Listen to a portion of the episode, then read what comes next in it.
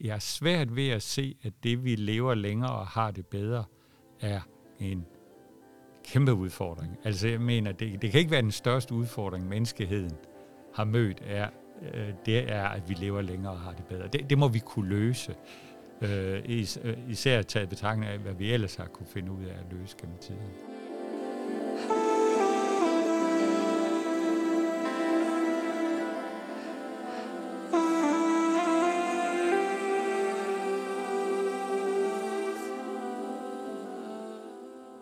Ingen ved, hvad fremtiden bringer. Men nogen har en bedre forudsætning for det end andre. I denne podcastserie der vil nogle af landets ypperste forskere dele, hvad de ser ude i horisonten. Hvilken retning trækker netop deres felt vores fælles fremtid i? Du skal nu møde Kåre Christensen, som er professor på SDU og studerer aldring og livslængde. Vil vi fortsætte med at blive ældre og ældre, eller er der en biologisk stopklods, der vil bremse den mere eller mindre konstante øgning af middellevealderen, vi har oplevet i de sidste mange generationer? Gør det noget ved samfundet, at en større og større del af vores medmennesker er gamle? Det er nogle af de spørgsmål, vi skal omkring, når Kåre skal se ind i fremtidskuglen. Men først så skal vi blive lidt klogere på, hvad det egentlig er, han laver.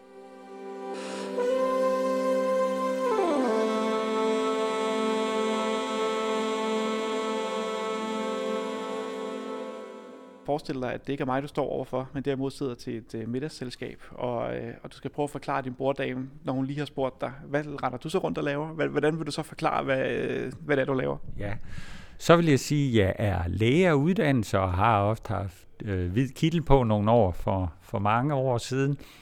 Øh, men så begyndte jeg at blive mere interesseret i, hvorfor vi blev syge, øh, og øh, så gik jeg ind i i epidemiologien, som jo betyder epidemos, det som er hos folket, øh, og øh, var interesseret i øh, medfødte misdannelser måske, fordi det var den periode, hvor jeg og min kone stod over for at skulle have børn, så synes jeg måske, det var det mest interessante i hele verden. Og øh, da vi så havde fået tre børn, så var den næste store udfordring måske øh, aldring. og så skiftede jeg over det. Det er ikke helt sandt, at det var sådan, det fungerede. Det var selvfølgelig også noget med nogle, med nogle muligheder. Og det, jeg synes, det var fascinerende, i stedet for at fokusere på, øh, hvad er det, der giver sygdom, og hvordan kan vi afhjælpe det, som er mere traditionel læge øh, tilgang, at når noget går galt, eller man skal undgå, at noget går galt, at måske at vende det helt på hovedet, og så se på dem, der gør det rigtig godt i stedet for. Altså, hvad skal der til for at leve længe og godt? Så jeg vil jo sige, at aldring er et grundvilkår i vores tilværelse som enkeltpersoner, og det er jo helt afgørende for, hvordan et samfund fungerer, hvordan alderssammensætningen er. Hvad er det for et hold, man stiller op med, når man nu skal have sit øh, velfungerende samfund, som vi gerne vil have.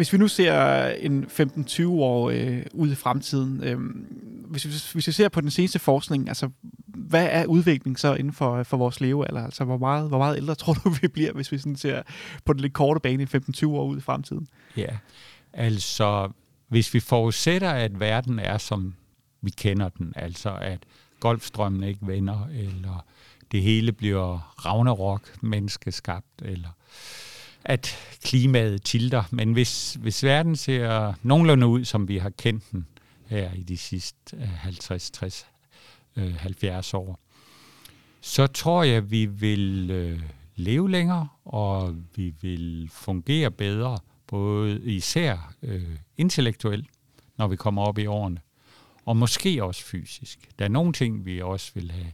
Vi vil, ældre mennesker vil have bedre tænder. Øh, øh, fungerer bedre i IQ, de vil være lidt højere. Øh, alle de ting, det er vi relativt sikre på. Hvor meget længere de vil leve, det er så noget, der debatteres hele tiden. Øh, for der har været en, i de sidste øh, 170 år, der har der været en markant fremgang. Og, og det er altså ikke småting, vi snakker om med hensyn til fremgang. Det har været sådan i størrelsesorden 2-3 måneder om året.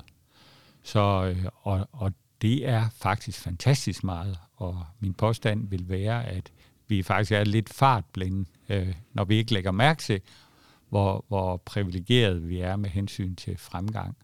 Fordi det, altså det svarer jo lidt til, at hver år, der er januar, februar, marts, de er gratis. Dem får du uden afregning.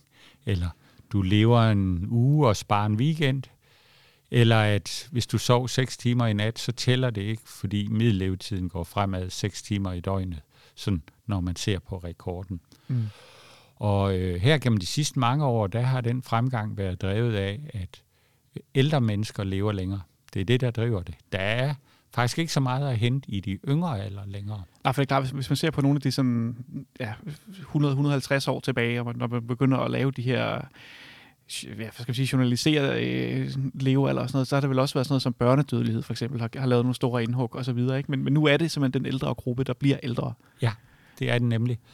Og, og man kan sige, det betyder jo ikke, at det er ligegyldigt, hvad man laver mellem 0 og 50. Det er jo der, man ligesom sådan øh, lægger an til sit helbred sidst i livet, men der er meget få dødsfald heldigvis der.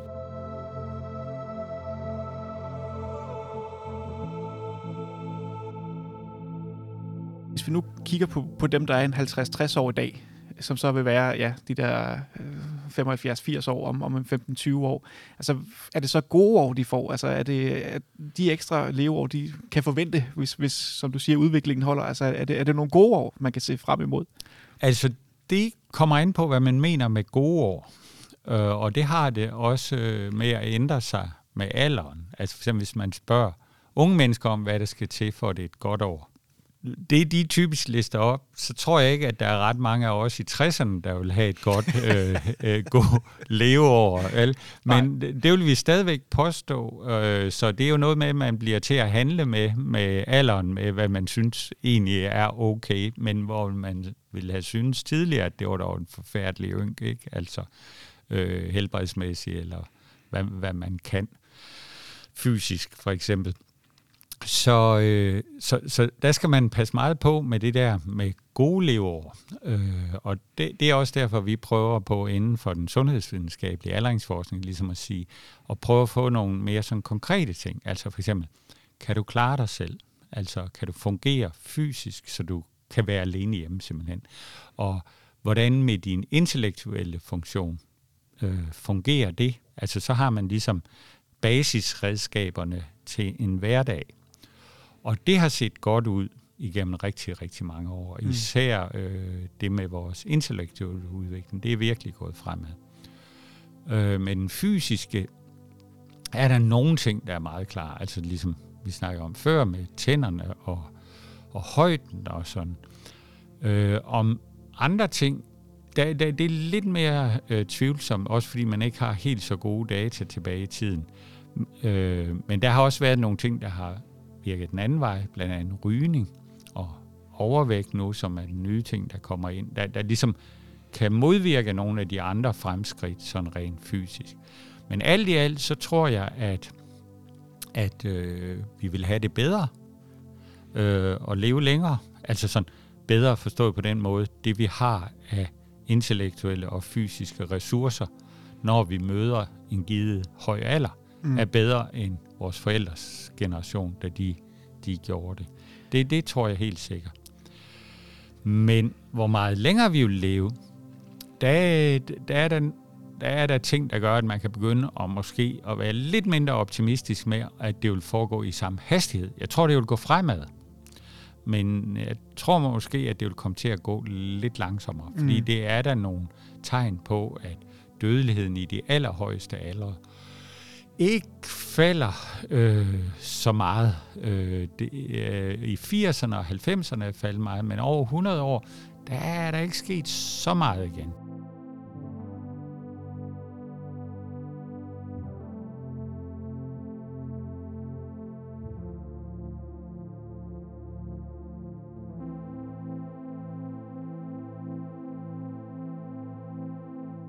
Er der nogensinde biologisk stopklods, man har fået øje på endnu i forskningen, der ligesom siger, så kan man, vi er altså ikke 200 år. Altså, det, det bliver ikke sådan en kurve, der bare fortsætter ud i det uendelige. Nej, altså, øh, man kan ikke sige, at der er en alder, hvor der er en stopklods, at man kan sige, at hertil og ikke længere, så træder der sådan en, en, en bombe øh, i, øh, der, så sprænger der en bombe. Det kan man ikke sige. Omvendt kan man sige, at der er aldre, der er usandsynlige. Jeg tror ikke på, at hverken du eller jeg kommer til at se en person, der, der lever 200 år. Øh, det, det tror jeg ikke. Så nogle Eller gamle for... soundkonger, de kommer ikke til at, det kommer ikke til at blive virkelighed? Nej, det tror jeg ikke. Og jeg tror heller ikke, at øh, jeg tror faktisk heller ikke 150 eller 140 eller sådan. Det, det, det tror jeg ikke. Øh, rekorden indtil videre er 122 år, og den har stået i mange år. Så er der en del, der, der er sådan op i 119 og deromkring. Ikke? Men, men der har det sådan været længe. Og jeg synes, der, der var nogle statistikere, der udtrykte det meget elegant i, i en artikel, som hed Human lifespan is unlimited, but short. og så man tænkt, hvordan kan det lige passe, at det er øh, ubegrænset, men kort? Og det er fordi, at man har relativt gode data på, at efter du er fyldt 100, eller når du når op omkring 100 års alderen, 105 der omkring, så er din årlige risiko for at dø, den er omkring 50 procent. Og det vil så sige, øh, og, og der ligger den relativt stabil. Indtil da, der er den sådan steget, men så, så, så ligesom den flader af, og så ligger det der. Og det vil svare til, at du hver år på din fødselsdag skulle slå plat af krone, om du fik en fødselsdag mere. Mm. Og, øh, og der kan man jo sige, altså, lad os nu sige, at du skulle slå krone for, for det. Og det er jo princippet ikke noget antal gange, du højst kan slå krone i træk. I princippet kunne du slå det uendeligt. Og det er dermed, at det er unlimited. Men det er super usandsynligt, så det vil ikke ske, mm. altså fordi det er så ekstremt usynligt, øh, usandsynligt.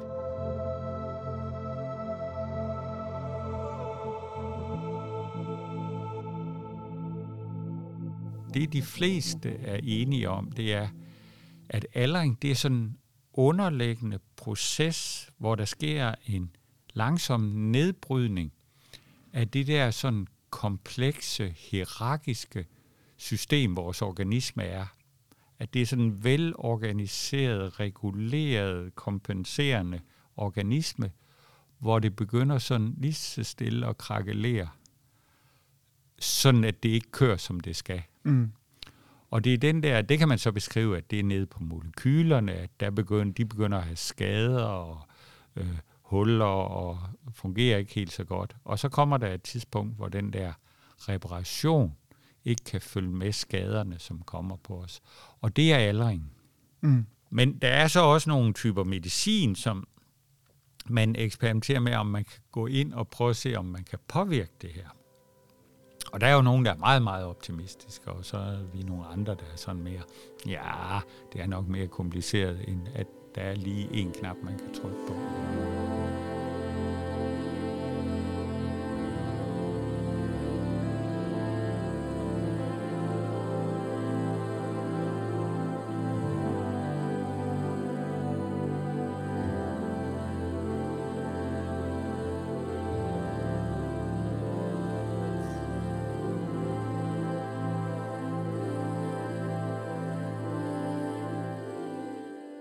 Hvis vi så alligevel skal prøve at, at kigge lidt på, hvordan samfundet så udvikler sig i takt med, at, at den ældre del af befolkningen jo alt den lige, øh, i takt med, at vi bliver ældre, jo kommer til at, at, at være en større større del ja. af, af befolkningen. Altså i Danmark, der, har, der, der taler vi jo ofte meget om, om sang, sammenhængskraft i samfundet ja. og sådan noget. Ja. Altså hvordan tror du, at udviklingen bliver på det punkt i takt med, at, at folk bliver ældre, og, og alt den lige, så, så bliver skældet jo måske også lidt større fra, fra de, den ældre del af befolkningen til den lidt yngre del af befolkningen. Altså, er det også noget, I kigger på, sammenhængskraften altså, i samfundet? Det er jo ikke, øh, hvad skal man sige, den den sundhedsvidenskabelige tilgang til det. Så der, der har jeg jo ikke, øh, hvad skal man sige, nogen sådan faglig baggrund for at, at bidrage til debatten. Altså det vi bringer til bordet er jo viden om, hvordan vi fungerer fysisk og intellektuelt, og hvordan befolkningssammensætningen ændrer sig og de her ting. Så det er sådan relativt, øh, hvad skal man sige, øh, hårde mål, ikke? Altså, mens det andet er jo mere sådan politisk tilgang. Og det Mm. har jeg selvfølgelig sådan en privat mening om, altså, Mm. og det er, at, at det er jo vigtigt at erkende, at den sammensætning, vi har øh, i vores samfund nu, øh, det har vi aldrig oplevet før. Vi har aldrig haft så stor en andel af ældre, som vi har nu. Vi har jo haft det der med, at det var befolkningspyramider tidligere. Ikke? Der var flest nyfødte, og så Mm. lidt færre børn, og så færre og færre opad i aldersgrupperne. Men det er jo slet ikke sådan, det ser ud nu. Nu, nu ser det jo nærmest, sådan er jo, det er også dem, der siger, at vi skal holde op med at kalde dem befolkningspyramider, vi skal kalde det befolkningsurner, på grund af både form og indhold af det der, ikke altså. Fordi, og det er selvfølgelig sådan halvt i, i, i, i spøg, men lige nu, der er hver fjerde dansker over 60 år. Altså, øh, og om ikke så forfærdeligt mange år, så er det øh, hver fjerde dansker over 65 år. Og så kan vi selvfølgelig ikke blive ved med at, at fordele øh, byrderne på den måde, vi har gjort hidtil. Vi kan, vi kan ikke parkere alle opgaverne på dem mellem 25 og 65, samtidig med, at de lige skal have nogle små andre ting, som at have næste generation i vej og sådan noget. Det kan de ikke holde til at, at passe det hele. Så vi skal finde en eller anden måde på, hvor at det der med, hvornår kan man melde sig ud som en, der bidrager til det her, ikke? Og der bliver vi nødt til at have et eller andet, øh, hvad skal man sige, forståelse for de andre aldre, ikke? Altså, og en forståelse for, at vi kan ikke parkere det hele hos de unge og middelalderen. Det, det, det, det dur ikke. Der bliver vi nødt til. Og så bør de unge og middelalderne også forstå, at de ældre, de kan nogle andre ting, øh, og, så, og så er der også nogle ting, de ikke kan, og, øh, og prøve at få en forståelse for det og sådan. Men igen, det er jo uden for, det er jo sådan noget med, hvordan organiserer man arbejdsmarkedet og pensionssystemet og sådan, og det er jo Mm. ikke mit speciale, men jeg vil sige, at det, man skal tage højde for, for, for vores felt, det er, at vi bliver tiltagende forskellige. Jeg kan jo godt forstå for eksempel sygeplejersker i 60'erne, at de er måske ikke lige øh, øh, sådan helt fedt for fight til at tage en lang nat i skadestuen med fuld blus og, og, og sådan. Men de var måske gode til at gå og, og, øh, og lære nye op, og, sådan, og så måske i de sene eftermiddagstimer, hvor de unge sygeplejersker gerne vil være sammen med deres børn, og, og sådan, ikke? Altså, så, øh, og igen, det er ikke mit område, men det der til at, at gentænke, hvordan de ting, som øh, kendetegner den ældre medarbejder, altså erfaring og overblik, kender folk, altså kender game, har været med til at lave mange fejltagelser, så man mm. ved, hvad for nogle veje man ikke skal gå ned af, og sådan, ikke? Så vi kommer til at se ind i en fremtid, hvor at, at, at det der med ligesom, hvad skal man sige, at definere et arbejdsmarked, det bliver en lidt mere spraglet størrelse. Ja, og det allerbedste er jo, at hvis det er drevet af en lyst til at blive på det, fordi det er jo også det, der bliver snakket, altså jeg synes, nogle gange så snakker man om, får vi et helbred, så vi kan tilpasse os arbejdsmarkedet, ligesom arbejdsmarkedet, det var sådan ligesom hugget i granit, sådan er det. Mm. Man kunne jo også tænke på, er det noget, vi kan gøre ved arbejdsmarkedet, sådan at de ting, vi ved, der sker med alderen, at, øh, at arbejdsmarkedet kan være mere rummeligt for, for, for øh, de karakteristika, en, en ældre medarbejder typisk vil have.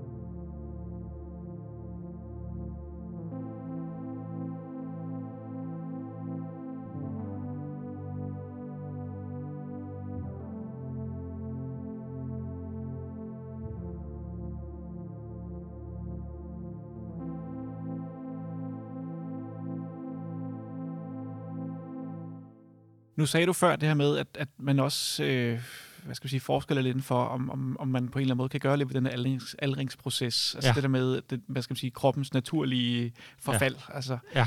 Jeg tænker også, at, at der der, men måske også andre steder inden for de felt, øh, kan være nogle etiske dilemmaer, man også øh, skal forholde sig til. Kan du, kan du fortælle lidt om det?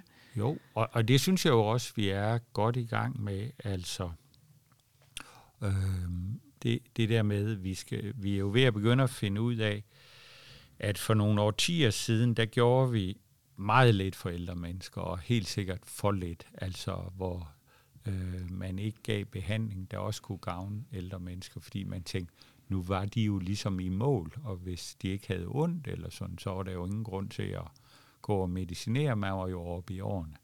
Der har vi fået øje for, at vi kan hjælpe ældre mennesker til en bedre dagligdag med en række ting. Og det var jo sådan set et etisk problem, at vi ikke gjorde det, og så er det blevet. Nu er der så kommet det problem, det er, øh, overgør vi det? Altså, øh, er vi blevet for dårlige til, og at, at har vi sådan nærmest bare gået fra ingenting til at tage hele pakken fra middelalderne og, og putte op i den højeste aldersgruppe og sige, jamen, vi giver den bare fuld skrue med det hele. Hvor man øh, jo skal overveje, hvornår behandlingen være en, øh, en sygdom, og hvornår er, er det urealistisk, at, at man, er, er det urealistisk, at man lever længe nok til at få gavn af det her? Og øh, hvad er den rigtige dosis, når man er ved at runde livet af? Det, her, det, der kan vi helt sikkert øh, øh, gøre fremskridt. Hvordan, øh, hvordan kvalificerer man egentlig sådan en debat? Altså, hvordan, hvordan gør man det nemmere ligesom at, at tage nogle af de beslutninger? Jamen, det er jo ved at blandt andet at lave undersøgelser blandt ældre mennesker og høre dem, hvad er vigtigt for dem? Hvad er deres prioriteter?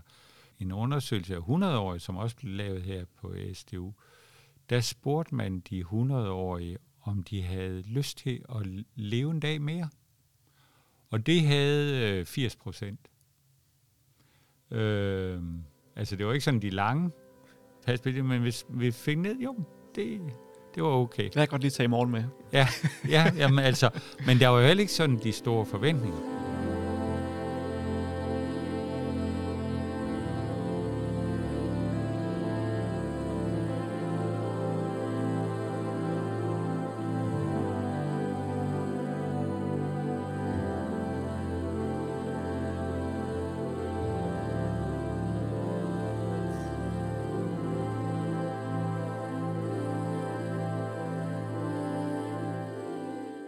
Hvis vi sådan her til allersidst øh, sådan skal prøve at, at anskue det også sådan lidt ud fra måske en sådan halvfilosofisk øh, optik, ikke? Altså, hvad, hvad, hvad, tror du så, det gør ved jamen, altså, simpelthen menneskeligheden, at, at, at vi på vores planet her kommer til at have en del af befolkningen, som har været her øh, så relativt længe? Altså, hvad, hvad tror du, det gør ved, ved menneskeligheden simpelthen? Jeg tror, det er godt.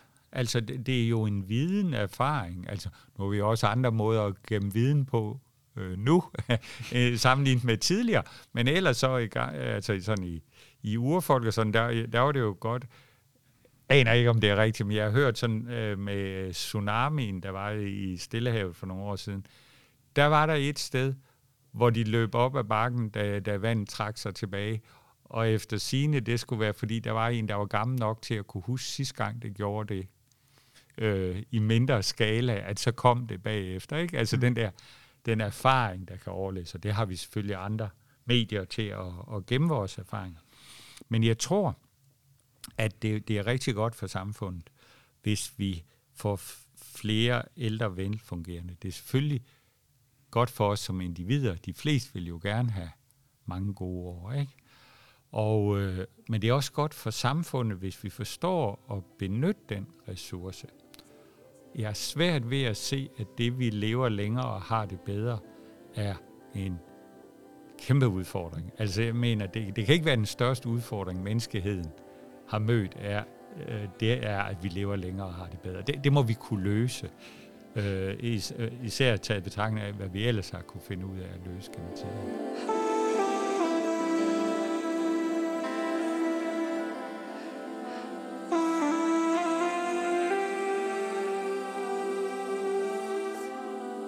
Således kom Fremtidskuglen i mål for denne omgang.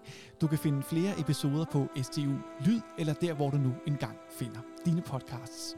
Mit navn det er Henrik Bostrup Ågaard. Tusind tak, fordi du lyttede med.